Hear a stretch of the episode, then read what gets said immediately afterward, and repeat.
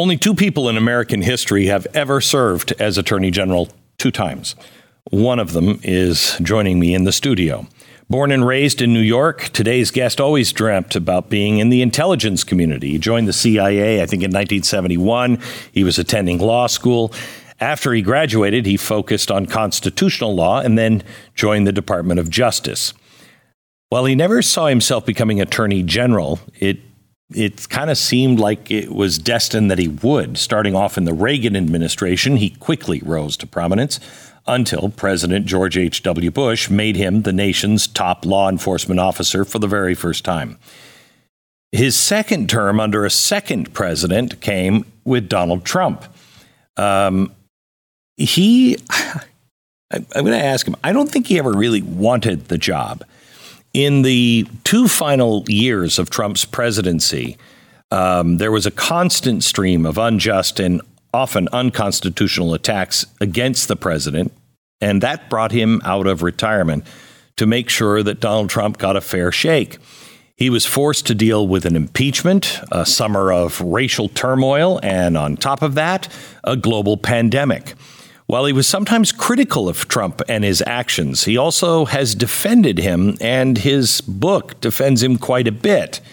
Uh, he defended him against the harshest of critics, which was practically everyone in corporate media. And now it looks like his final legacy, special counsel John Durham's investigation into the Trump-Russia probe and Hillary Clinton, is hitting some pay dirt. Through it all, today's guest believe Uh, believes that he has always stood uh, for what was right, his principles. Um, he always tried to do the next right thing, even in the face of massive opposition, no matter where it came from. He wrote it all down in a new book. It is called One Damn Thing After Another, Memoirs of an Attorney General. Today on the Glenn Beck podcast, William Barr. Are you unhappy with your progressive glasses? Have you ever been told, just go home and get used to your progressives? Uh, no, I'm not going to. Um, I use Rodenstock glasses from Better Spectacles now. And I mean, I don't have a problem with them at all. Better Spectacles is a conservative American company who is now exclusively offering Rodenstock eyewear for the very first time in the U S. Rodenstock is this German company, been around for like one hundred fifty years, considered the world's gold standard for glasses. Rodenstock scientists use biometric research to measure the eye in over seven thousand points, and they've taken the findings from over a million patients and combined that now with artificial intelligence. And the result is biometric intelligent glasses, or big glasses, which gives you this seamless, natural experience that works perfectly with your brain. It improves your vision sharpness at all distances. Please try it out. better spectacles dot com, better spectacles dot com. Make sure you type in better spectacles dot com slash Beck. Do it right now. You can uh, schedule your teleoptical appointment. You don't have to leave the house. And they're offering an introductory sixty-one percent off their progressive eyewear, plus free handcrafted Rodenstock frames. Don't settle with your eyesight. Go to um, better spectacles dot com slash Beck now.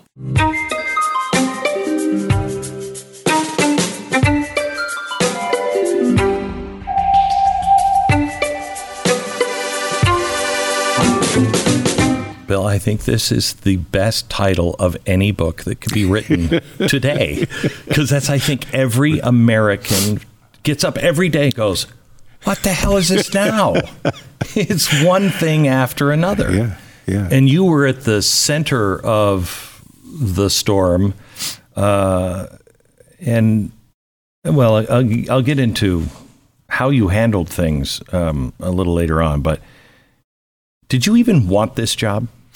No, I mean, I I, I was very happy edging into retirement. Yeah, uh, I was on some really good boards and doing some consulting with clients I liked, and I was starting to enjoy my grandchildren. I'd promised my wife, right. you know, that at some point we'd be yeah. able to slow down. And so the last thing I wanted to do was go back into the government, certainly not a job I had already had before. So why did you?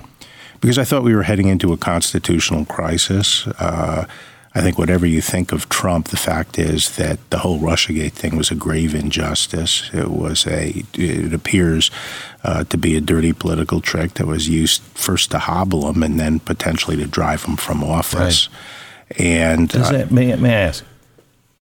I, and I don't, I, I, I hate the um, word treason because it's the only thing in the Constitution and it has a punishment tied to it. But is it at least seditious to do something like this? I I believe it is seditious, yes. And and uh, you know, whether that can be proved in court as a crime is a, is uh, one issue. But I think people are now coming to see what actually happened. Uh, people have to remember there's a difference between the standard you use in a criminal case, correct, which is the highest possible standard, and the standard of evidence that most people use in their daily life to make a judgment, right, which is much lower than right. that. That's why I hate to right. use the word. Because yeah. to me, it's treason what right. the way this happened. But there's a very that's a very different standard than right. the one everybody always just throws out. It, it, it was a gross injustice. It was it was and it and it hurt the United States in many ways, including what we're seeing in Ukraine these days. You know, it it. it distorted our foreign policy and so forth. But I felt that the president was not getting his due as president. Uh, he was entitled, having won the election, right. to uh, implement his administration, and they were, and you know, they had him on the ropes. And uh, a lot of people, the regular bar, the the lions of the bar, and so forth, were not stepping forward. Right. And I tried to advance some other people to be attorney general, uh, but none George of, Washington tried that too. yeah, but none were getting traction. And the question ultimately became: the president wants to talk to you. Are you willing to talk to him? And I wasn't going to do that unless I was willing to accept it if he offered it. And so I. What'd your wife say? Well, my wife was initially reluctant, but I think. Because uh, I'd promised her, you know, someday. Yeah. We'd, but I think it was the treatment of um, of uh, Brett Kavanaugh uh, mm-hmm. by, uh, up on the Supreme Court, who she knew.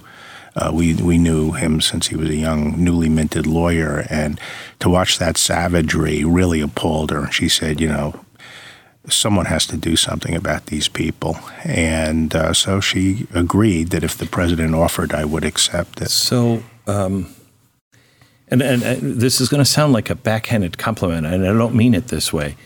Um, you've been an attorney general twice now. Right. Um, one of the very few, two maybe, two, two of you? Two. Yeah. Um, and you were, you started with Reagan, you went into George H W. Bush. Um, you were there for really important stuff. Mm-hmm. Um, but you... in. Please understand, listen to the whole thing. Mm-hmm. You weren't a standout then. Mm-hmm. And that's because everybody was kind of solid. Right. You know what I mean? You were a standout because nobody was solid. You know, you, mm-hmm. a lot of us would listen and go, okay, what, what, what are you saying? Mm-hmm. Um, and that's troubling, very troubling, because it's, I think it's even worse now. Well, yes, I think it, I think it's harder and harder to get good people to go into government. Uh, it, the costs are very high. The sacrifices are very high. The the which you have to put up with. Um, so, but I felt the reasons for me not taking the job all had to do with my personal comfort. The reasons for me taking the job had to do with making sure that President Trump was treated fairly and had his due as president.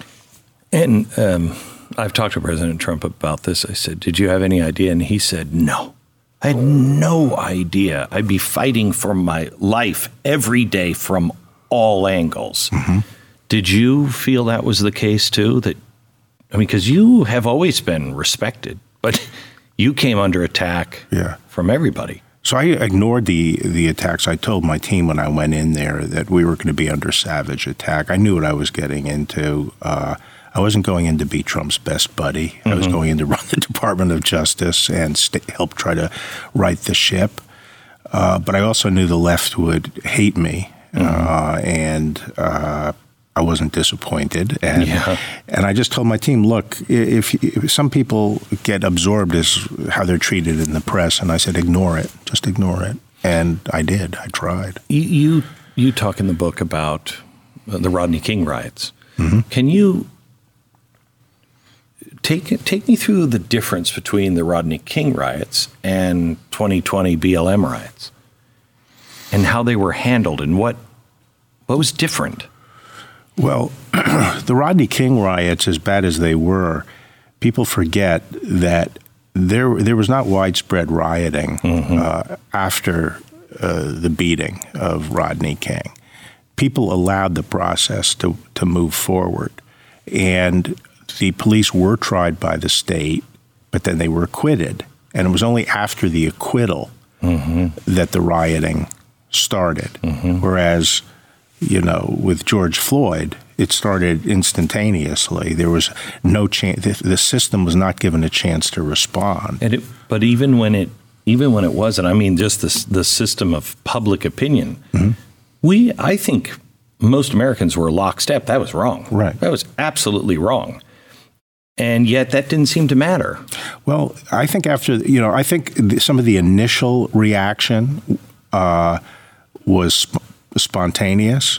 But I think after a couple of days, there was a deliberate effort oh, yeah. to ratchet this up. And I believe that the reason it was ratcheted up uh, and the reason all these agent provocateurs got involved and, and the violence started around the country had less and less to do with civil rights uh, and more to do with the posture of the Democratic Party going into the election. I think they were feeling desperate because Uh, Trump had closed some of the gap mm-hmm. on African-American voters, and and uh, they decided to turn up uh, the race card. And and unfortunately, this event, which, as you say, everyone was horrified by, uh, gave them, uh, you know, the cover to do that, essentially. And then we, and then we had the response, or what seemed to be a lack of response. Um, And I'm putting myself in your shoes and the president's shoes. You're in a lose-lose. What were the conversations like on on how to ratchet those riots and Portland? How to get that under control? Well, Portland is really a special case, in Seattle too. I would put them in a category by themselves. But yeah. uh, so you know, a lot of people don't realize that the federal government doesn't have the resources to deal with civil unrest unless we use the army and yeah. bring in the regular military, which right. we were reluctant to do. I was involved in the last two incidents of that, including the Rodney King matter in Louisiana, where we brought in Marines. But uh, we don't have hundreds of marshals we can deploy. Right. And, and that's a good thing. yeah. So when I came into office, actually, uh, I expected there would be some civil unrest, and I went to Congress and I asked for three hundred more marshals, so mm. I would have a, a pool of trained people that could be used, but uh, I didn't get them. But uh, the I name, bet they're being funded now, probably to chase after parents, yeah. right? Mm-hmm. But um, uh, so I didn't I didn't get those resources, and and the name of the game, I think, was to push the states and the local government to do their job. If the federal government comes in and bails them out, then they're just going to sit by the sideline. But they have, you know, they have the police forces, they have the local uh, system, the prison mm-hmm. system, and so forth. So they're best situated to deal with it. And so our strategy was to push them to do it and call out the National Guard if necessary. And some did. Governor Kemp did a good job in, in Georgia. He called out the National Guard, and some and some of the other governors did too. But at the end of the day, uh, what I felt was that the violence was ebbing, except in the Pacific Northwest. Mm-hmm. And the question is, should we do anything further there? We were protecting the courthouse in Portland, and we felt right. secure. We we could protect the courthouse with the marshals, which mm-hmm. we had there. But and we were trying to pinpoint and arrest the, the key troublemakers, and we arrested the arsonists and many of the interstate people who were involved, and mm-hmm. they were charged and prosecuted federally. You just didn't read about it very right. much. But um, the president and I did have a difference of opinion. He wanted, uh, you know, he was talking to people on the phone all the time, and they were telling him, you know, you look weak and terrible. You should sort of go out and crush what's happening in Portland. And I said, let's, you know, step back from this. What What is the army going to do when they get there? Right. if we detain people, we're going to have to bring them before judges. The judges out there are not going to hold these people. Mm-hmm. It will be impotent. And instead of them throwing bricks at U S Marshals, they'll be throwing bricks at the eighty-second Airport. Mm-hmm. And it will just show that we're, you know, we really don't have the, the power unless we really use extraordinary military powers, which will then Ooh. cause an eruption around oh, the country. Yeah. The mayors and the governors in those other cities will sit back and say, you broke it, you fix mm-hmm. it. And we'll be deploying every division we have mm-hmm. to, to pacify the country in an election year. That that's crazy, you know? It, that's why I started with, you were in Iraq in a hard place. I'm a, I'm a small federal government guy. Yeah, right. um, I want the state to retain its, its rights.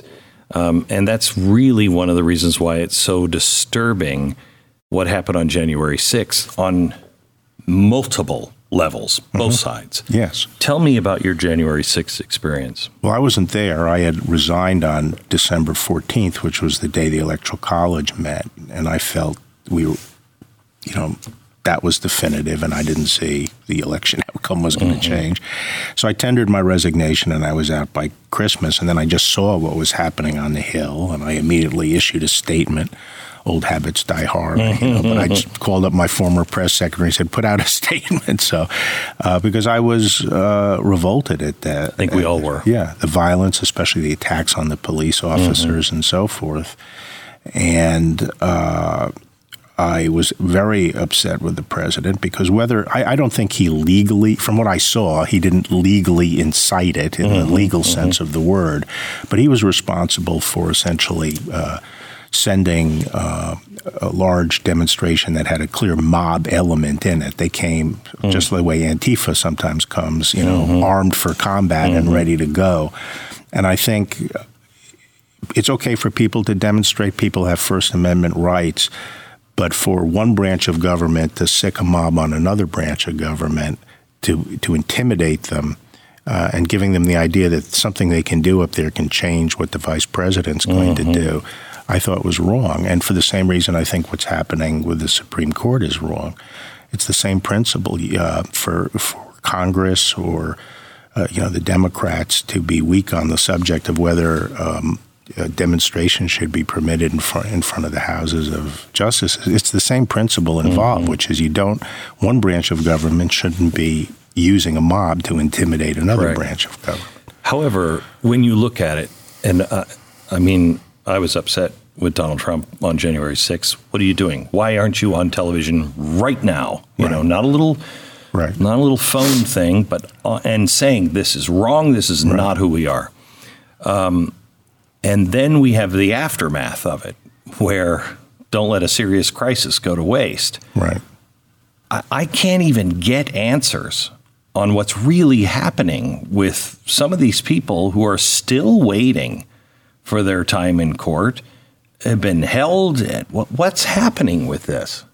Well, you know, I do think that, as you say, they don't let a crisis go to waste. So they have given this, they're out there, the, the, the left is treating this as one of the greatest assaults on American liberty Which in is, our history. It was not an insurrection. It was a riot uh, that got out of control. Mm-hmm. Uh, and if people had a plan of, of stopping the count, they've been indicted for seditious mm-hmm. conspiracy. And we'll see if the government can win its case. I, from what I saw, Uh, there were a few hundred people who, you know, clearly knew they shouldn't be breaking into the Capitol, were using force to get in, mm-hmm. and they should be yes. prosecuted. But there were a lot of people who were let in from what their perspective. Mm-hmm. The guards were saying, welcome to your house, mm-hmm. and opening the way for them. And they were looking around and right. taking pictures and so forth. And there was there there clearly should be some discrimination between those who were really using violence and broke in and those who were sort of found themselves in the Capitol. And I, I think this administration has, uh, I mean, this is one of the biggest operations by the Department of Justice in its history. They're, you know, going out and hiring two hundred more uh, prosecutors to prosecute these misdemeanors and so forth. And uh, I think it's it's a political drama that's being played out here by by the administration. If you're one of the millions of Americans that uh, suffer from really bad pain. I'm sitting here across from the Attorney General. And my fingers are all look like they're all dirty, and I've got black all over. It's not that I didn't take a shower or something. It's that I've been painting. Um, and that is something that I didn't think I was going to be able to do ever again, because my, my hands were in so much pain. They would cramp. If I just would hold a pen, it would cramp right away. I, I couldn't paint until I found Relief Factor. I got my life back. Try it. Will you? relief factor dot com. Go to relief factor dot com. Try the three-week quick start. Do it now. relief factor dot com. I, I don't, and I'm I sure agree. There are. I don't know a time in my lifetime, at least, where we've had pol- literal political prisoners. I mean, again, mm-hmm. if you went in and you were, you know, broke in, you were breaking stuff, whatever. But if you walked in and you weren't doing any of that, you were just walking through the Capitol, you weren't part of that. Yeah. And you have spent really any time in jail for a misdemeanor, you are a political prisoner, aren't you? Uh, I think it's fair to say that, and I think that the, there are cases that have come to my attention that I find chilling, and I think, think a couple of things are very disturbing to me. One, some of these individuals have a hard time finding lawyers to defend them. Correct. Now, when I was coming up as a young lawyer, the, the, the bar used to glory in the fact that everyone is entitled to a defense. John Adams. Right.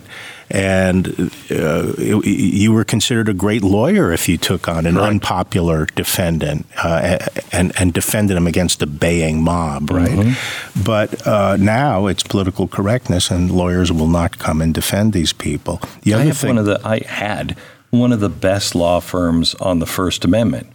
I've worked with them for twenty years during the Trump administration because they were getting heat from Google and others. Mm-hmm.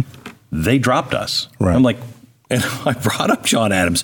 Where? What is this? What do right. you mean you're going to drop us because of heat from them? Tell them to go pound sand. Right. Do you believe in it or not? Right. Courage is in rare supply in, in many professions, including the law. The other thing that I find disturbing is the conduct of some of the judges uh, who, who, you know, are treating some of these defendants in a more draconian fashion than, they, than they would a pedophile or a rapist. Yes. And uh, and holding them, I think, some of these cases don't seem justified. I know a federal judge who said, Glenn, a lot of the stuff that comes before me now is like they're making it up. The judges are like, you know what, this feels right. And it has no basis mm-hmm. in, in law. Right. How do, how do we, how, how do we correct that? How do we, do we get back to where America can trust its institutions? Uh, I think eventually we can. But when people say to me, for example, you know, how do we clean up the F B I? How do we do this? And I do think the F B I needs, you know, serious reform. But I say just the F B I? It's not just no, the it's F B I. Everything. It's all our institutions. Yeah. It's our institutions in government. It's professional institutions. It's science. It's medicine. It's all of it. And what is happening, and I think what's happening basically is that uh, this is not politics unusual in, as usual in our country. I think during the Obama administration, something very fundamental happened, mm-hmm. which is that the left went outside the tent. They are they are now no longer sort of playing on the right-left political spectrum that's mm-hmm. part of liberal democracy. They're not under the lim, uh, mm-hmm. liberal democratic tent. Mm-hmm. They are now on the outside, and they're following much more of the French Revolution tradition of tearing down and destroying existing society, institutions, conventions, values, because they are going to lead mankind on this march uh, to a perfect secular future. That gives them this religious fervor because they don't believe in mm-hmm. transcendental end. Mm-hmm. They, you know, what you know, heaven will be achieved here on earth. Mm-hmm. It gives them a, a, you know, a totalitarian temper because somebody who opposes them is no longer just wrong; they're evil. Mm-hmm. They're standing between mankind's salvation mm-hmm. and, you know, uh, mm-hmm. uh, they're standing in opposition to mankind's salvation, and so. This gives them a, a totalitarian state of mind, and it means the means justify the ends. And this is creep. This is the ultimate, uh, ultimately, what's attacking all our institutions, because an institution, by definition, has a certain end. It has a certain truth it's supposed to uphold in mm-hmm. science. You know, what is what, what is the scientific mm-hmm. evidence? Where does that point? Mm-hmm. Uh, in law, it is what is the law, right? And when one of these progressives comes in, their ultimate political end trumps, if I can use the expression, yeah. the institutional end. Correct. They sacrifice the institutional uh, objective for their political, they substitute their political objective. That's why it's all corrupted. The media was, of course, the first institution to be to be corrupted. Uh, and probably the most fateful in terms of the direction of the country, because, you know, once I saw the word narrative starting being used regularly, I said, we're in for trouble, because the whole implication of this word narrative is that there is no objective truth. It's mm-hmm. just everyone's perception, and my perception and my story that I want to tell mm-hmm. is as good as your story right. that you want to tell. And there's no way to differentiate except sheer power. Right. And and so journalists are no longer interested in the truth. They have a narrative, and the narrative is sort of prefabricated in the case of mm-hmm. uh, the political differences in our country, and, and no matter what you say or do, they're going to come in with their narrative. That's a corruption right. of, of the press. And I think the press, I mean, I've done this for forty-five years, so this pr- the press is... Um, has been, had their own agenda, and they co- would come in and do a story. Generally, um, they would, they might have a, an answer that they were going for right. before they asked the question. Um, but it wasn't something to be proud of, and it, uh, and it was something that everyone would deny. Right. Now it's, this is the way. Yeah, that's right. So let's go back to all of the institutions. Um, let's just, uh, I'll be real honest with you. I was really upset at the end of the election period with you, not for things that other people are upset with you. And I have to apologize, because I think it's turning out the way you probably foresaw. You left and I thought, where the hell is the Durham report? Why, what, we, because it's clear. I mean, I've done my own research. It's clear just what happened with the impeachment, let alone the the Russia stuff. Um, it's clear there are dirty people. And I thought, what did you do? Why would you leave and leave that out there? Tell me what your thought process was on that. Did that bother you at all? I know you write about it in the book. That no, so I, I thought the president was going to lose. I, starting in April of twenty twenty, I went in and talked to the president. I told him I thought he was going to lose the election. That must have made him happy. Uh, well, he didn't listen to me. uh, he knew better. But uh, so I thought that I would appoint Durham as a special counsel, but I would do it secretly before the election. Uh, and after the election, the fact that I appointed him before the election would look more and be more of a bona fide move. Mm-hmm. In other words, I wasn't going to wait to see who won. I was going to appoint him as special counsel. And that gave him protection, and my judgment was uh, I was highly confident he would remain in office and they wouldn't touch him. Why? They Be- break all other rules. Because I think... Uh, Because they, because this administration had no real interest in protecting either Hillary Clinton or or Comey, mm. and at the end of the day, uh, for them to lose the Capitol and, and cause the you know appear to be covering something up that would then mm. never get mm. resolved, I didn't think was in their interest, and I think institutionally that would have destroyed the new A G if he had tried that. So, and he he would have known that he he had come from the department, so. I was confident they would keep him. I was also confident they would keep Weiss up in Delaware, but I didn't appoint him as a special counsel. Um, but there's something, you know, I, I know a lot of my own side, so to speak, has has been uh, attacking me on the Durham thing. And I'll just point out a few things that I think it's important for people to understand. Uh, I felt from day one that the real issue that had to be explored wasn't collusion, which I was skeptical of, but how it got started, how the collusion narrative got started. Mm-hmm. And so once I had dealt with Mueller, uh, and that was put to bed, uh, I immediately appointed Durham to look into that. And I knew he was tenacious and uh, was extremely honorable and would follow the truth wherever it led.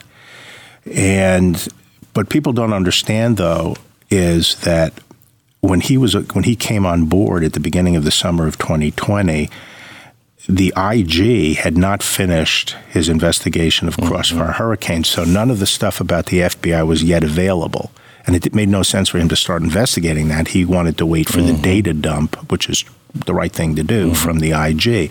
So he was out looking at some other tangential things of different theories, like British intelligence, mm-hmm. Australian intelligence, mm-hmm. Italian, you know, some C I A stuff. Mm-hmm. People forget that uh, the I G first said, well, it'll be ready in June. It wasn't ready in June. Ready in July, not ready. It, mm-hmm. it was not provided until December, the end of two thousand nineteen. Mm. That's when all that stuff got to Durham. And then what happens three months later? COVID shuts down all grand juries in the country. No grand juries. So if you don't have a grand jury— You can't. Or you don't have the, let me put it this way. I'm not going to say whether he had a grand jury or not, but what I'm going to say is if you don't have the threat of a grand jury, no one will come in and talk to you. You'll say, the usual thing is, please come in for a voluntary interview. And people come in because they know if they don't, they're subpoenaed. But if there is no grand jury, they say, no, I'm not coming in. And there's nothing mm-hmm. you can do. And people don't understand that that state of affairs lasted until the month before the election. Mm. So his hands were very much tied as to how far he could push things and how much pressure he could bring on people uh, through most of twenty twenty. Um, so that's the story as to why Durham takes time. But I think there's something very important in our whole system that people are ignoring, and that is, I alluded to it earlier, the difference between the standard of proof and the method of the criminal justice system and what people how people actually make up their minds about things.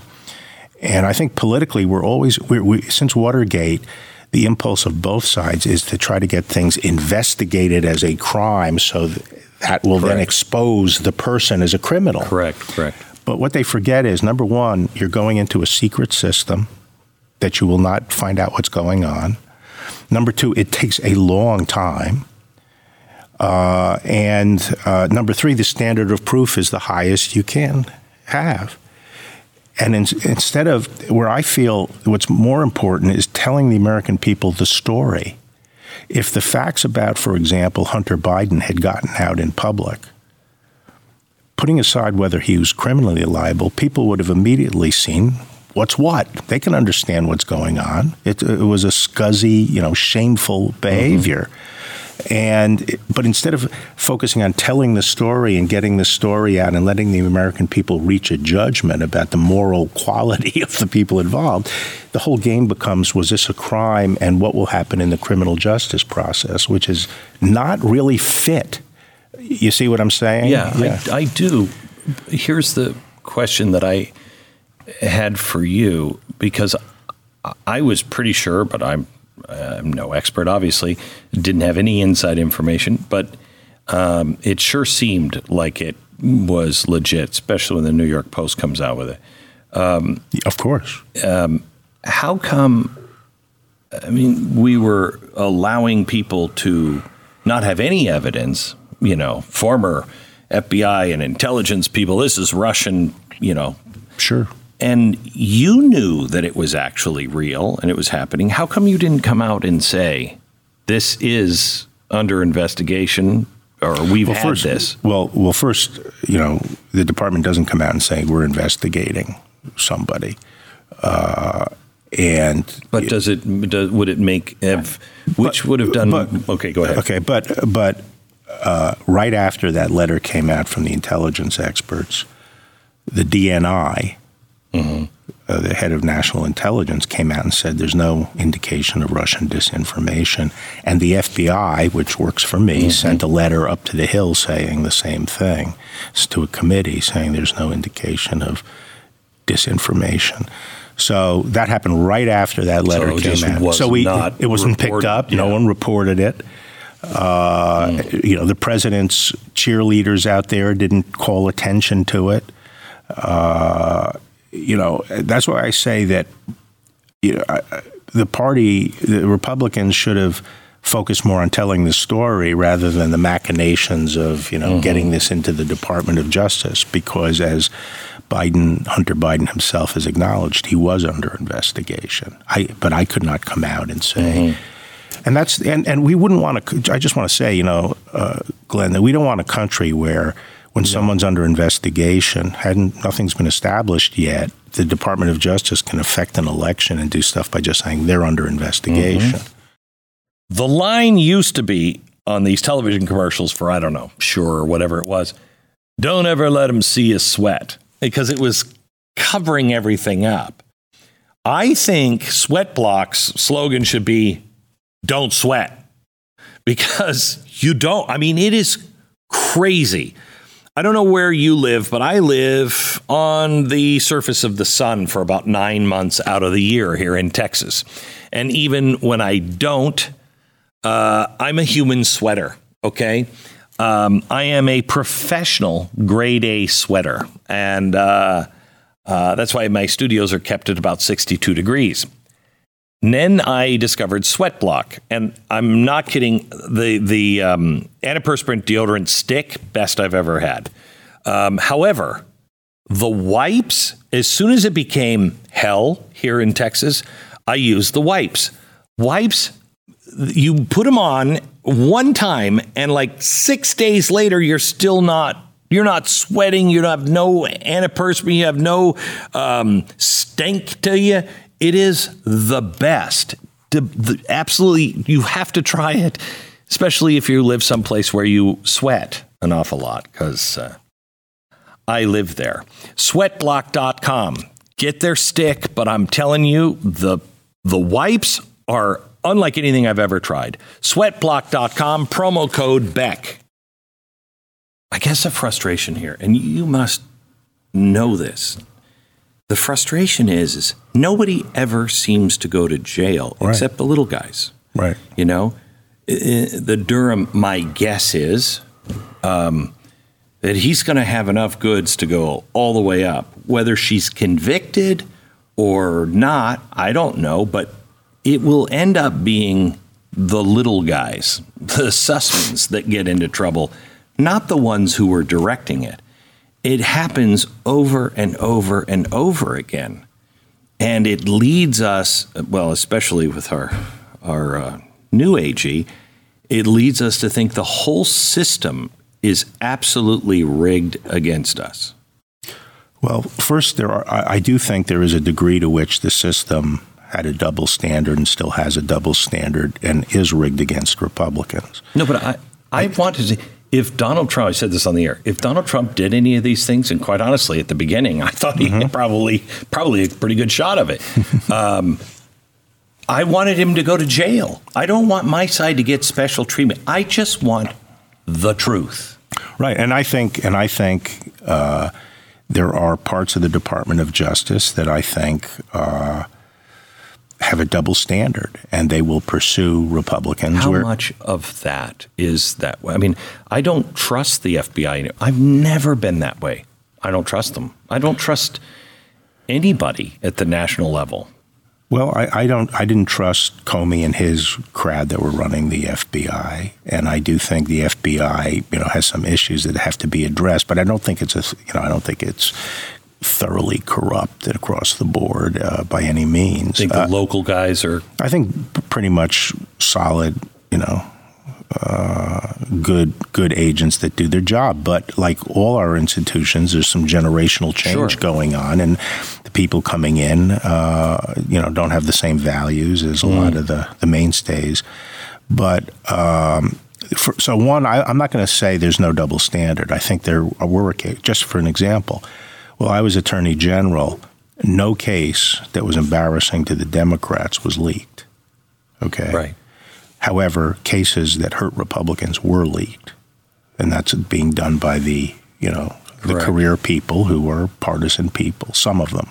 So I'm just, probably, you know, I'm, I, I think a, a, a, a very sharp minority, but still they're there, and right. there is a double standard.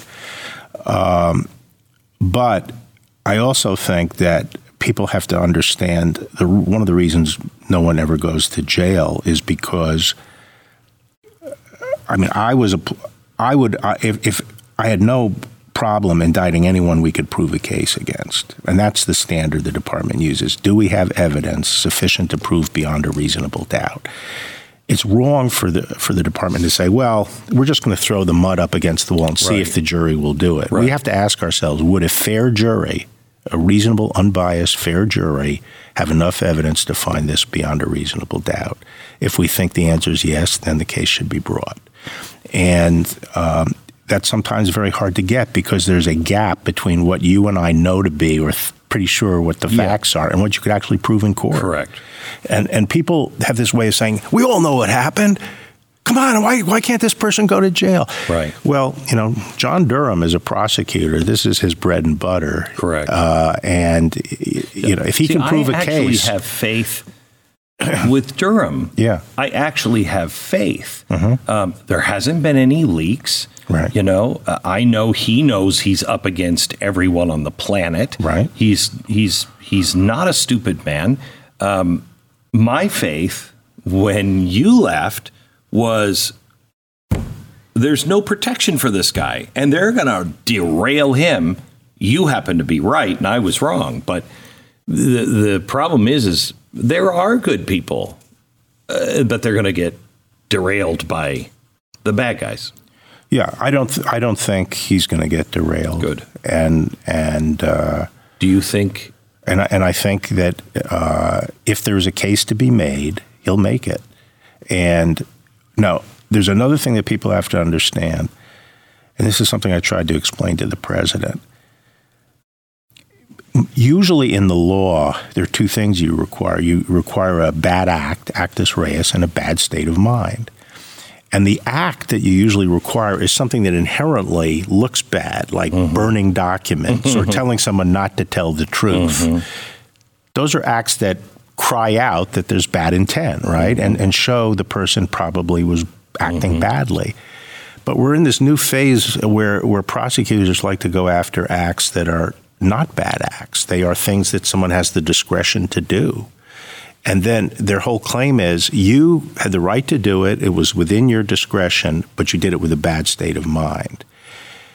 And one of the reasons I could I could take all this obstruction nonsense that Mueller was trotting out, his mm-hmm. ten episodes, and and and say that there was nothing there, was because many of them fell into that category. And I say, you, you know, if if there's no bad act, then you need a real hardcore smoking gun on bad intent. We're not going to, you know, there's no crapshoot where you get in and try to do, you know, show the jury, well, you know, this guy probably had bad intent. You you need to have the ironclad case of bad intent in those circumstances. Otherwise, you're going to f- chill mm-hmm. everybody in government who, mm-hmm. who are making these kinds of decisions. Mm-hmm. That is the same principle, it seems to me, that when you're dealing with the F B I, which is, they'll be saying, uh, I really thought there was a threat to the country. I was serving the country. I was doing the best I could. Now, there's a lot of circumstantial evidence that raises questions in our minds about that, right? But remember, we have to prove it beyond a reasonable doubt that they had bad intent, and that's hard to do. And I know people don't like that answer, but you know, if we're going to have a fair criminal justice system, uh, you know, that has to be the answer. Right. Um, the FISA courts. Yeah. So, you know, generally, uh, I, I generally uh, support FISA because, uh, you know, FISA is directed at agents of foreign powers in the United States. It, it, it, that, that's where the, the uh, uh, main focus of it is. But there is a an area where it has been abused. But when you have the F B I changing documents mm-hmm. and lying to the FISA court, I don't know why the FISA court didn't say. It's a good question, and you know I mean, that quest that again puts their credibility at stake because if they're not, I mean. Somebody hurts my credibility and I'm trusting them and they're lying to me. It's on me to say, excuse me, here's you know, here's what we're going to do now. Right. And, and I don't think they did. No. And, and look what happened. The judge basically gave the guy a slap on the wrist. Nothing. So for, that, for for falsifying a document to spy on an American citizen. Correct. Right. And that shows, you know, to me, that's part of the problem that you and I have talked about, which is the the, the politicization of the system. But um, wh- normally when you're using uh, let me identify where I think the the area of potential abuse is. It's not as much as people think, but most of the time, FISA is used where it's not just you think the guy is an agent of a foreign power, but you have reason to believe they're engaged in things like terrorism or espionage and something bad mm-hmm. that they're not supposed to be doing. But there's a narrow category of cases which essentially say, we think he's a, of an agent of a foreign power, and that's all he is. He's just an agent of a foreign power. You know, he's acting on behalf of another country.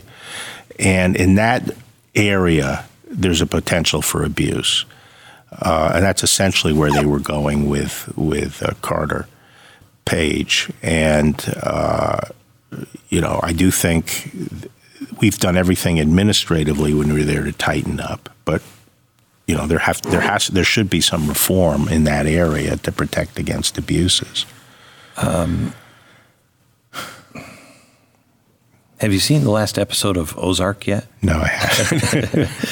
um, you should watch it because it's it's interesting uh, the way they, the F B I is uh, using a cartel and um, with what's happening down on the border. We we have emboldened these cartels and every single bad guy on earth. Come on in. Absolutely. It is a dis- well, as President Trump would say, it's a disgrace. Right. But uh, I have a chapter in my book about the cartels, but and, and it is connected to illegal immigration, obviously. But this is a huge problem for the United States, and I'm surprised that more people are not up in arms about it. They, they, it's our it's it's fentanyl deaths. Yes. Um, it, it is human trafficking. It's It's everything. It's everything. It's everything. Terrorism, it, our sovereignty. And it's global. You know, once once you say the, the door is open, which we are saying, correct, then it's not just the Central Americans. It's not mm-hmm. the Mexicans. It's not just the South Americans. It's from all over the world. You yeah. have Haitians now going to Mexico right. so they can come up. You have, and you people have Iranians from, and yeah, Russians. Russians and, and, and everybody. And uh, so this is now the way of coming into the United States, completely illegally and unmonitored. But this is connected to the cartels. We have a, I think Mexico is essentially a failed yeah. narco state. Mm-hmm. Uh, they have not recently been helpful on the drug war. Uh, the fact is that they're essentially sharing sovereignty with the cartels. The cartels can go toe-to-toe against the Mexican correct. Military. Correct. Uh, and I felt at the time that uh, the government would reach a modus vivendi with the cartels. We'll leave you alone. You stick mm-hmm. it to the Yankees. Just stop killing as many people mm-hmm. in Mexico. Of course, they have continued to kill a lot of people mm-hmm. in Mexico. But they have so much money they can corrupt Anybody. anybody down there.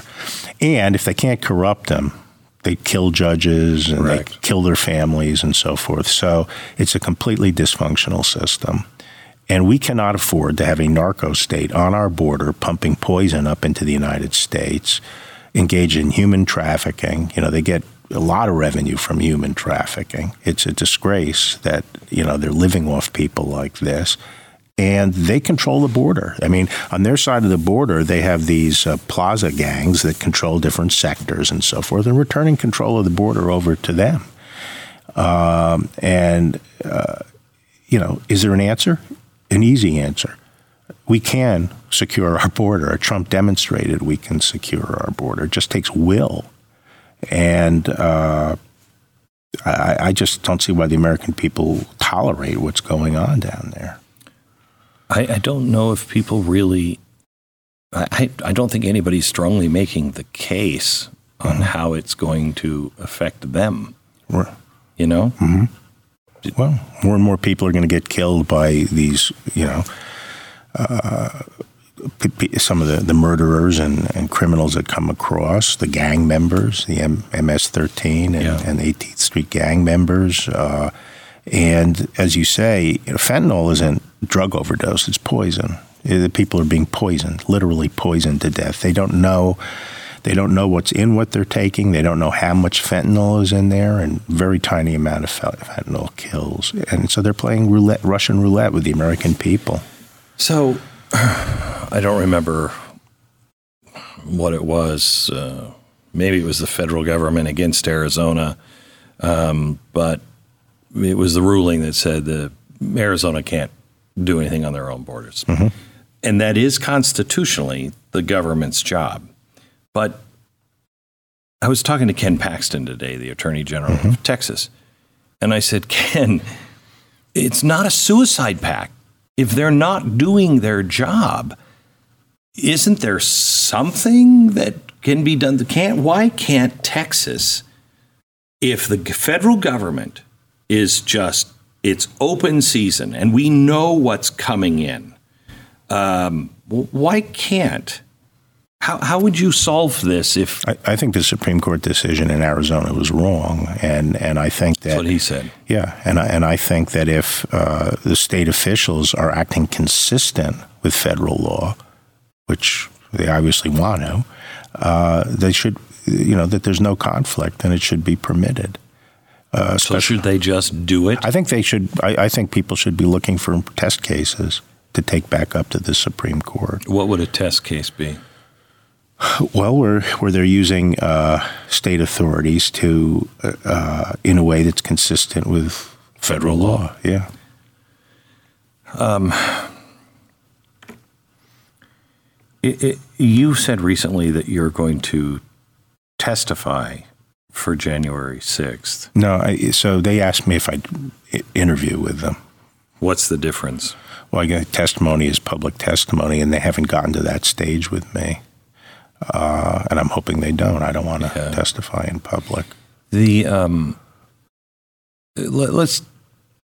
I, I was there at the White House the day uh, Trump found out his last, you know, hearing was was thrown out. This is right before Christmas, and I knew it was over. And there is there is no way in the Constitution Um, to correct this, and I, I had many of the attorneys on, and I kept saying to saying to them, if you have this, produce this.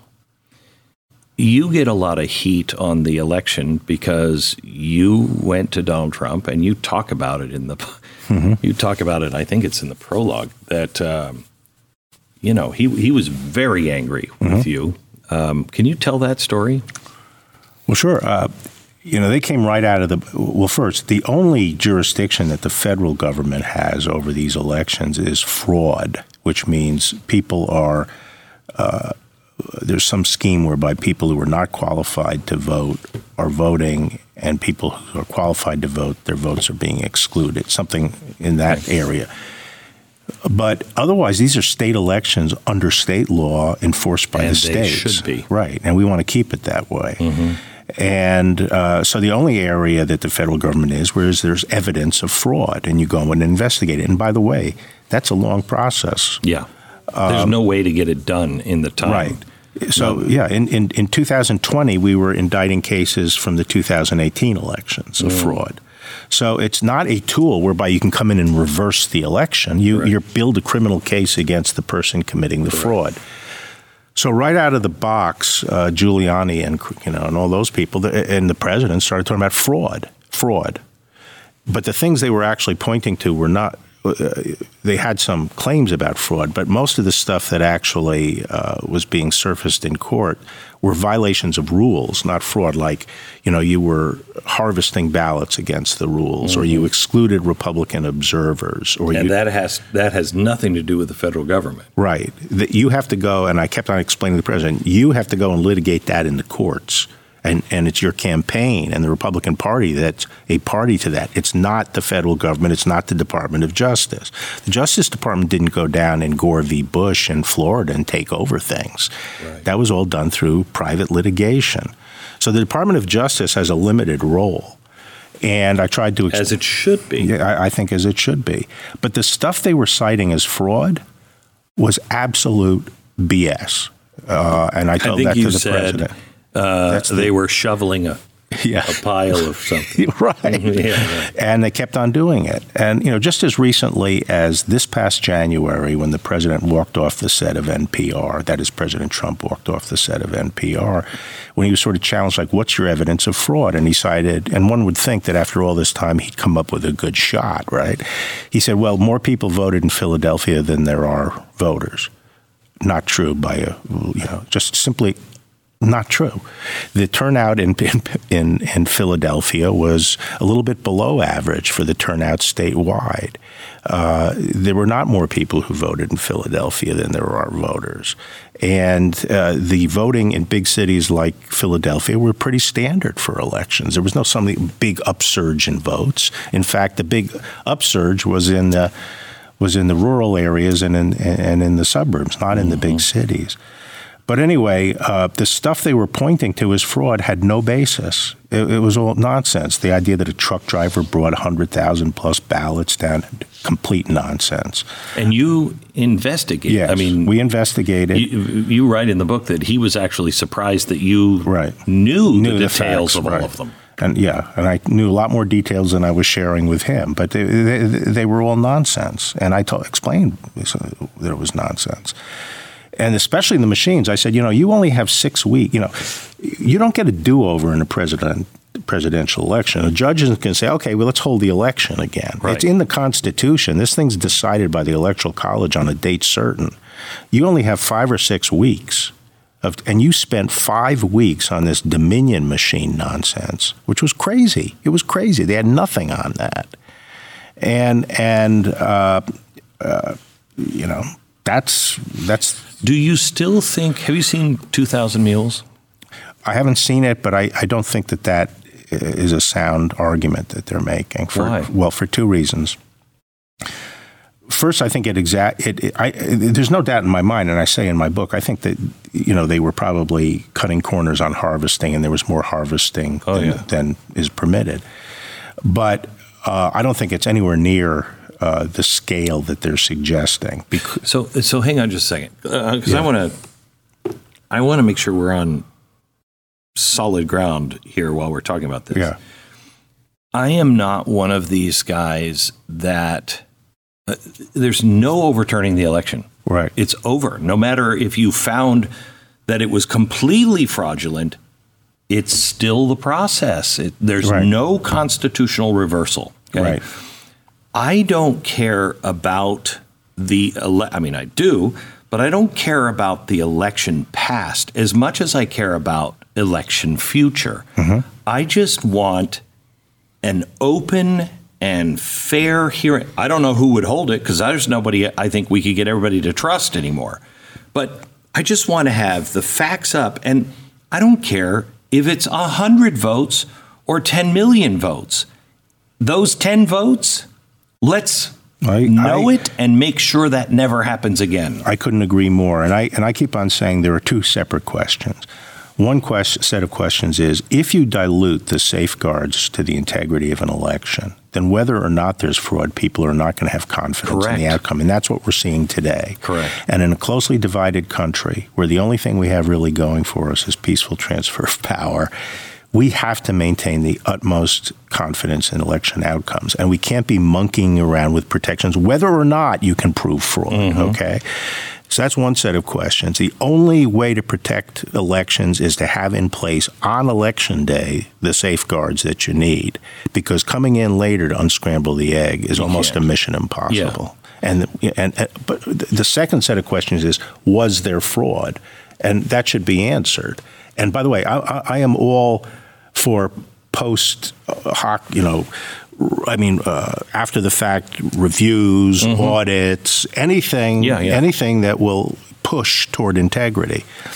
Now, it just so happens that I think the methodology used in the mules thing is, is not is not uh, adequate, in the sense that if you take two million cell phones and you impose it on any city, and you say uh, every time it passes within one hundred feet of this mm-hmm. receptacle, we're going to treat that as engaging with the receptacle. Uh, mm-hmm. uh, and, and how many, you will have several hundred, just statistically, people who regularly do that. You know, repairmen and mm-hmm. other, you know, people running routes and mm-hmm. so forth and so on. And and so it, it, it's just not, it doesn't prove that these were uh, people who were who were harvesting. Now, the I video, held my fire, the, the video, video of the cell phone yeah. information. I held my fire on this until, because I assumed they'd be coming out with a lot of photographic evidence, mm-hmm. and that would be pro- that would be strong evidence to me. If they found the same guy visiting these boxes on a regular basis, throwing in multiple ballots, but they didn't come up with that. Well, they did. They a few, a, a but handful. Yeah, yeah, yeah, yeah. So I think there was. A, I, I think yeah. Okay, maybe there was some uh, harvesting on a, on a relatively small scale, but. Here's the other thing, which goes back to the basic point we were talking about earlier. Even if you can show harvesting, it doesn't mean you get to throw out all the votes. Correct. You still have to show the votes were illegal. Correct. And so uh, I'm for I'm for I'm for all analysis, all I'm audit. For blockchain myself. yeah. I don't know why. I don't know why we have to stand in line. We have blockchain. Okay. Put it in. Um, uh, when you're when you're um, looking at the. Um, Uh, the election's coming. Mm-hmm. Uh, I think, I'm hoping, that this one was so screwed up because of all of, I, I told the president's people months before, it, it, this is going to cause a problem, and he would talk about it. Go litigate right now. You know, they changed the rules um, yes. all the way up. Once the vote happens, you can't do anything about that. Right. But right. they changed the rules. Those rules changed back now? No, there's still fights going on in the states over a lot of those rules. And by the way, I was one of the most outspoken before the election about those rule changes and universal mail-in ballots and so forth. It's craziness. Uh, but the president was warned about. I just want to, you know, in, during twenty twenty, people went in and warned the president. Uh, they warned him about the need to build up a legal uh, SWAT team to go around and deal with all of this. One person went and said, "Mister President, you have to set up an escrow of twenty to thirty million dollars, mm-hmm. bring in a big national firm the way you did in two thousand sixteen when he had Jones Day involved, and be fighting specifically in Georgia and Pennsylvania on these rule changes and so forth." He ignored it. He just blew it off. And the reason he'd have to put the money in escrow, because no lawyers will work for him because he doesn't pay his lawyers. So he, he ignored that. You know, his, his campaign almost, I mean, they ran out of money in October. It was pathetic. Uh, and uh, they didn't have the legal effort they should have had. The other thing he was warned about is he was going to lose the suburbs. And one of the other reasons I'm comfortable that fraud was not the reason this election was lost was because you actually look at the votes, he lost where people told him he was going to lose. The changes were not in the big cities. He built up a strong head of steam in the rural areas, God bless him, and he came very close to winning just by gearing up his base. But when you look at the suburban votes, he ran behind where he should have mm-hmm. been running. Uh, and compared to two thousand sixteen, even in suburbs he won.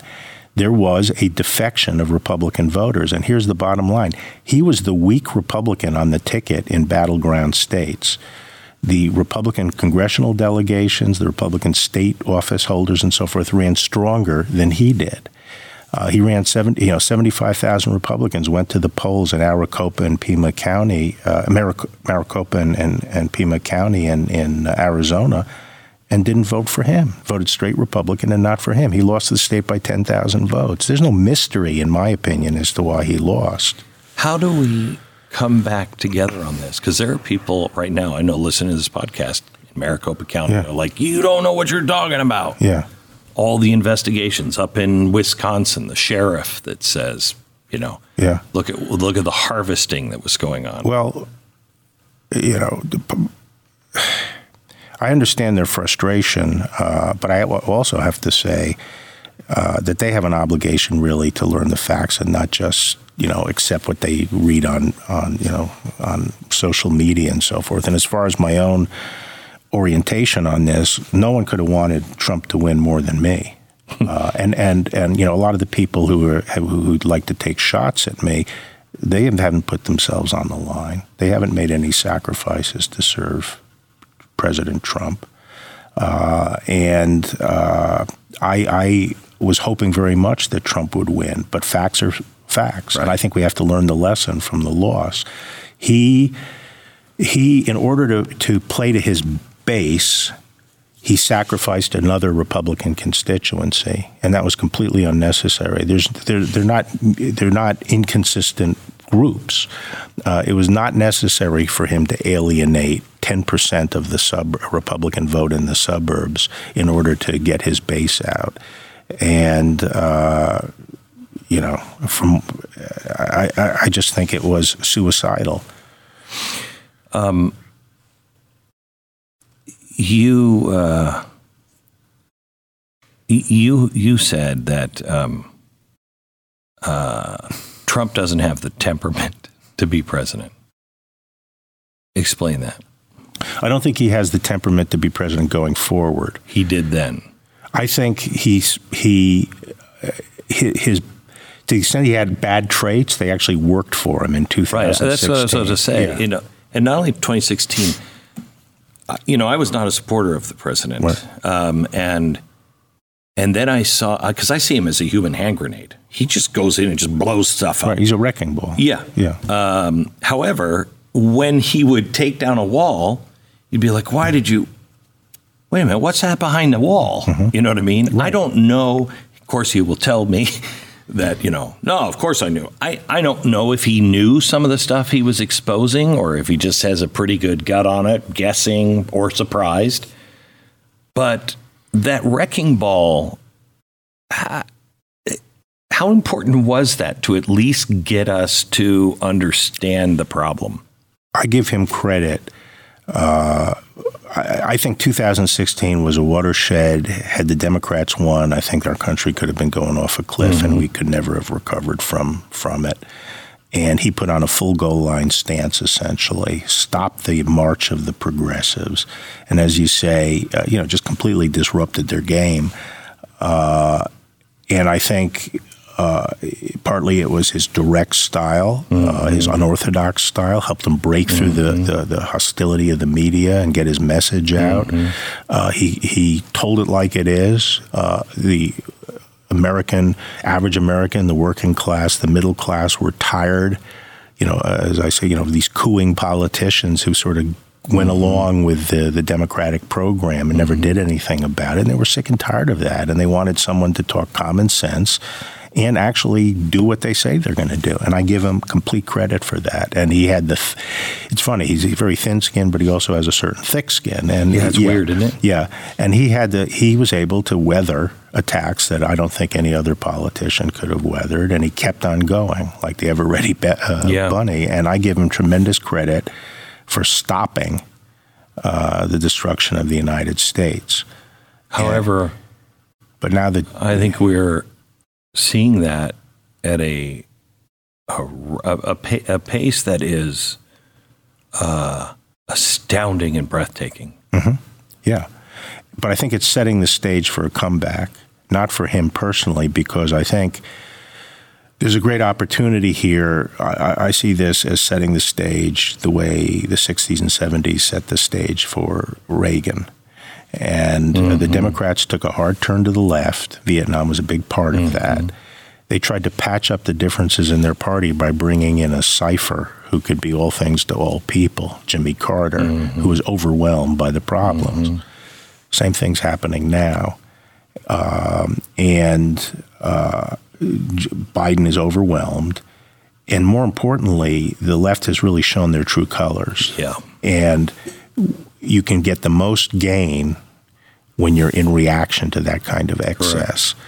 And so I think the American people are ready for a fundamental change. But who? But and this is what I say to all my Trump friends, uh, and I was never an ever Trumper, always, mm-hmm. you know, I signed up, I signed mm-hmm. up. But uh, is that we need a president. To make America great again, we have to start asking ourselves, what will it take? Frustration is not enough. Anger is not enough. You know, thrashing out is not mm-hmm. enough. We have to, we have to, we have to cre- create fundamental changes going forward, and that takes a decisive victory with a strong majority. And and I'm looking for someone like a Reagan, who can win, you know, won forty states, then he won forty-nine states, then Bush, his vice president, wins forty states. You think you think DeSantis could be that guy?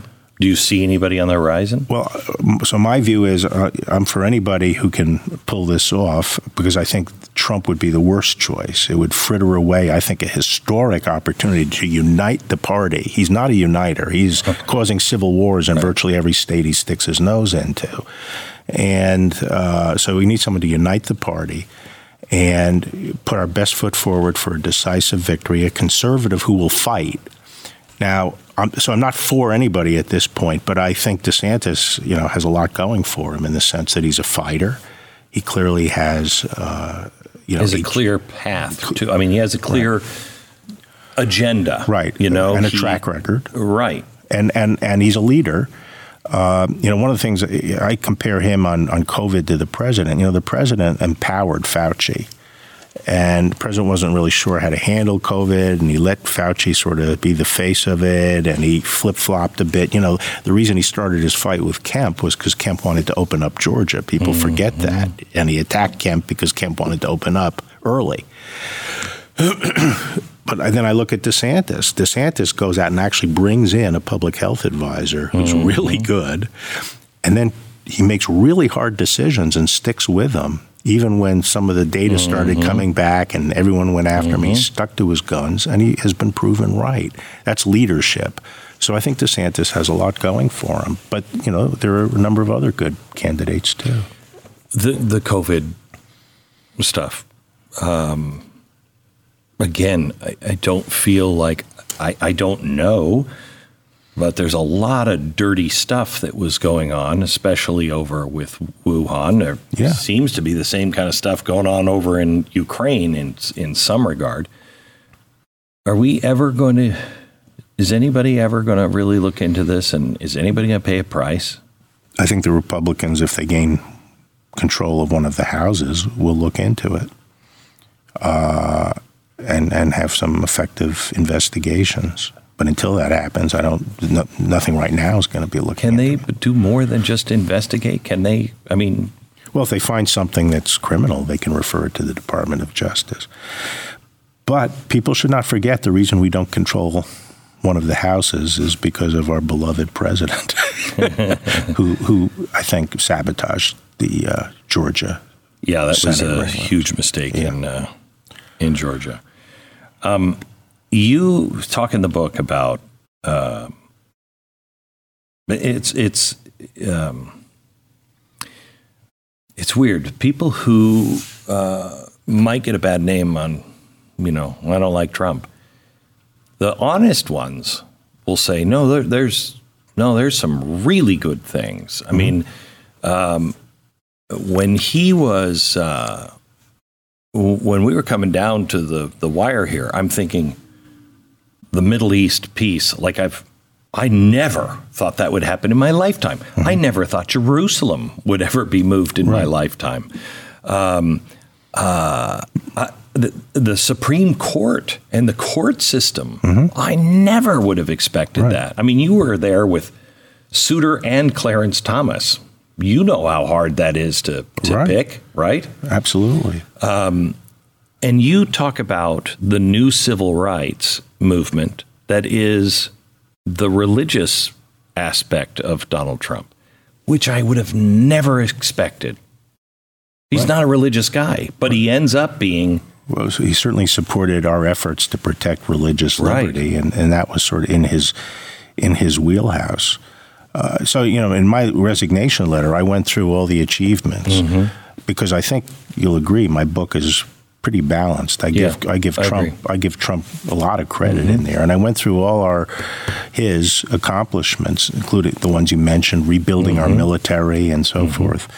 And he, when he read it, went, "Wow, this is this is really good." And I and I thought to myself, "Yeah, why you should have been just hammering on this stuff yeah. uh, in the last couple of months of the election." Yeah. But um, no, so I I think that uh, people who just dismiss Trump out of hand are wrong. Uh, well, I'd like you to talk about the religious aspect. What okay. Roe versus Wade, we probably are more free religiously, maybe if a few more of these uh, uh, uh, decisions come back this summer, than we've been in my lifetime. I mean, we have really shored up religious freedom in many ways, have we not?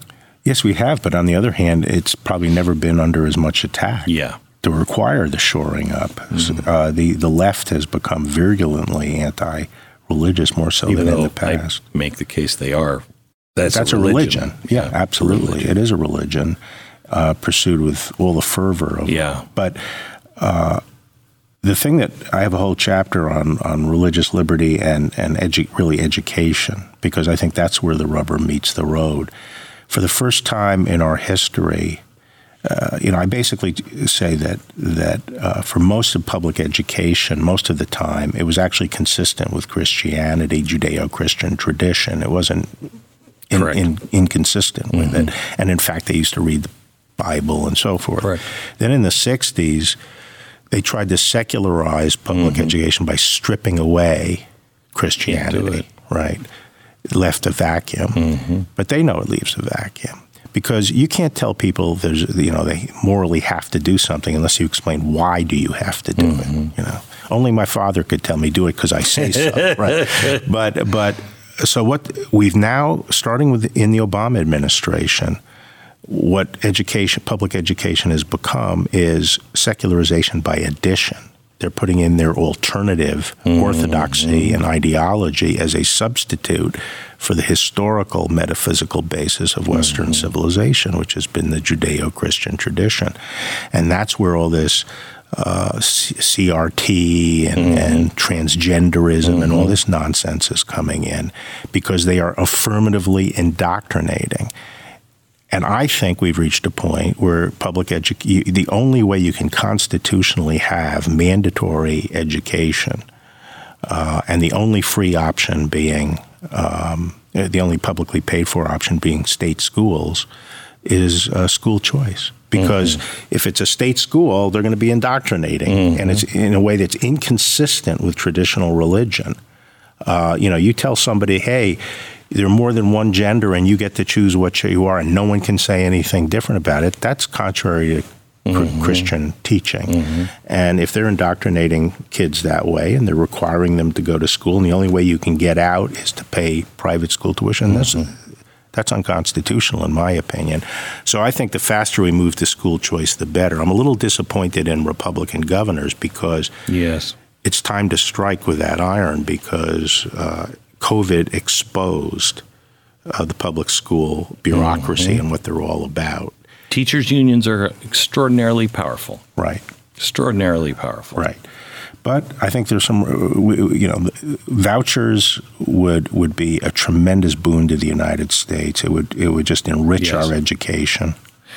You were with um, the uh, the C I A originally. Right. Kind of wore you out. yeah.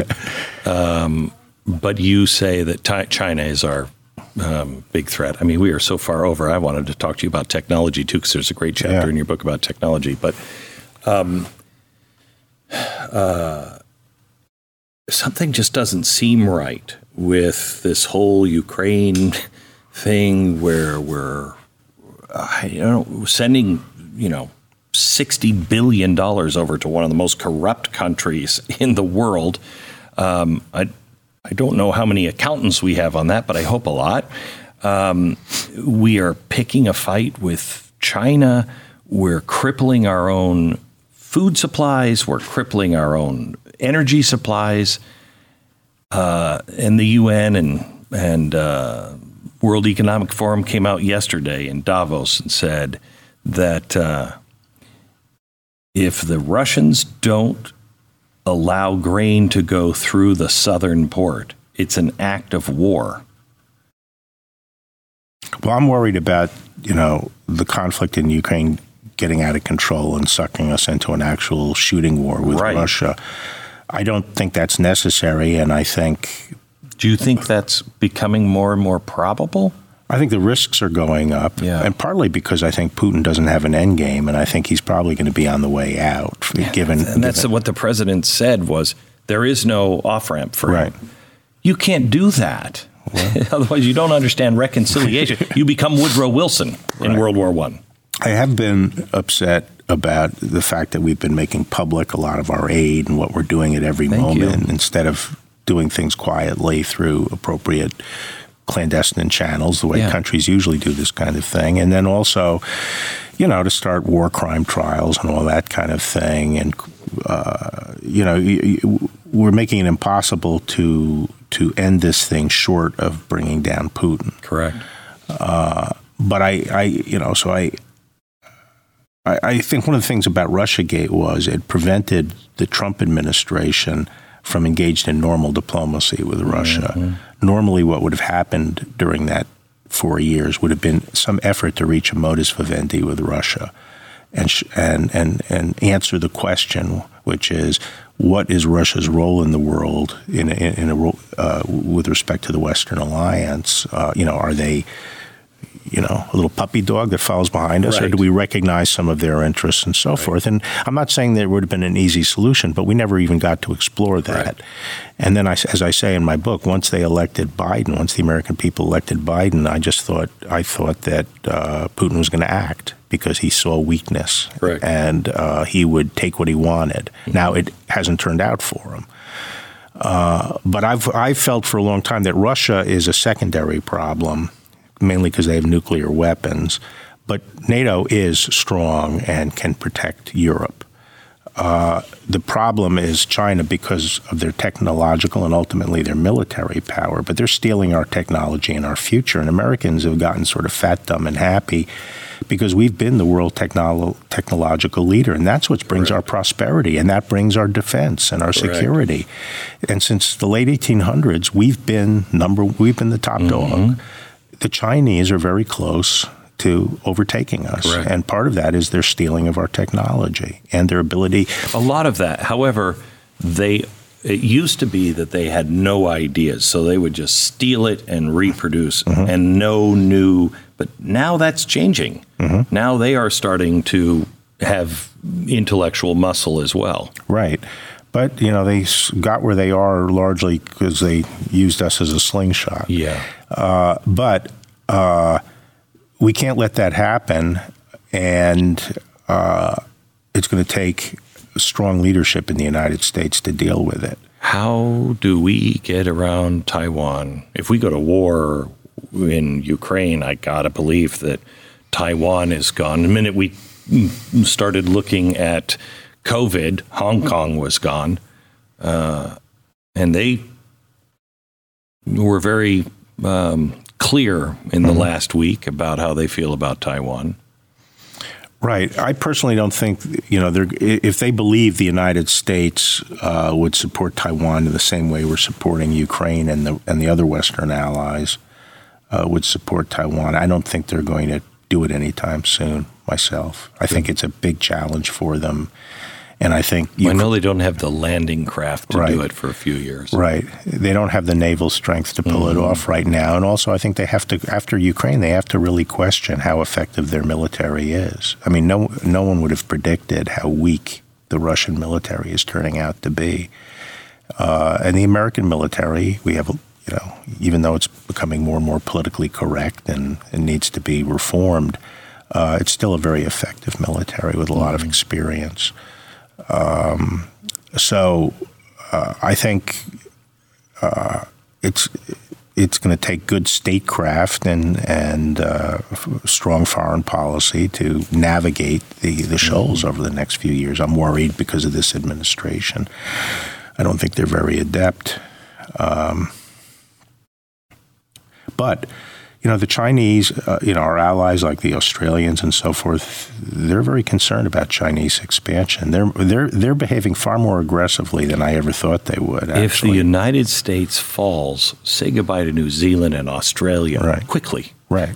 And they've been trying, the Chinese are trying to get uh, military or naval seaports on the uh, on the uh, western shore of uh, South America, uh, in El Salvador and other places. They're, they're all over South America. Mm-hmm. And if they establish a pan-Pacific Navy, that cuts off New Zealand and Australia. That's what they're worried about. So this could be a replay of the nineteen thirties. But again, the Chinese are not ten feet tall. They have their own problems too. I mean, part of what you were talking about, Glenn, is the, you know, the more they have uh, innovation and, mm-hmm. and uh, you know, uh, middle class, mm-hmm. uh, upper middle class in the technology field mm-hmm. and so forth, the more political rights they tend to claim and the less satisfied they are with the rule mm-hmm. of the Communist Party. And so that's why you see Xi really cracking down and, mm-hmm. and really putting his control and the control of the party ahead of anything else. It's because they're worried about, uh, you know, that, that freedom going too far. You optimistic about things in general, the country, the the world? I wouldn't say I'm optimistic, but I'm not unduly pessimistic. I, I think, uh, you know, Christianity, I think, naturally has to have a healthy dose of pessimism mm-hmm. looking at human nature, mm-hmm. right? I mean, mm-hmm. we don't believe that uh, yeah. heaven on earth, right? No. Uh, that's why we have a heaven. Mm-hmm. So anyway, but uh, I, I, I'm optimistic because uh, I think the left, as always, will overplay their hand, mm-hmm. show their true nature, which they are now.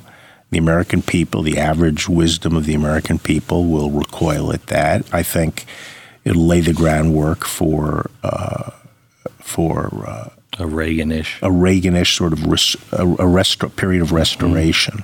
Mm-hmm. And we have a lot of problems to solve. We have to have an educational system that actually does its job. Uh, and as we were talking, there are a lot of our institutions are are falling apart, but nothing creates the success like a big political victory. I remember a few years before Reagan won, I thought the liberals were going to run away with everything. And liberal became a dirty word after Ronald Reagan's mm-hmm. victory. Uh, I think we're living, you know, the early nineteen hundreds. We're living the Wilson years again. Mm-hmm. Wilson scared people so to death right. by the end of it that, you know, F D R had to change liberal right right into meaning something entirely different, and you didn't hear the word progressive for almost one hundred years. Right. And part of this is the battle of ideas and an open free marketplace of ideas. And I remember in nineteen ninety-two when I saw George H W. Bush torn down uh, by the media, um, I remember saying to Boyd and Gray, his counsel, look, until the Republicans just level the playing field a little bit, uh, you know, we don't stand a chance against these headwinds. And and that's why we need as many voices as possible mm-hmm. out there. So I hope more people follow what you're doing and builds up a, you know, a strong yeah. critical mass in, in the media. Coming. Yeah, I do think it's coming. Um, Bill, thank you so much. Thank you. The name of the book is One Damn Thing After Another, Memoirs of an Attorney General by uh, William P. Barr. Thanks, Thank you. Thanks, Glenn. That's great. Great to be with you.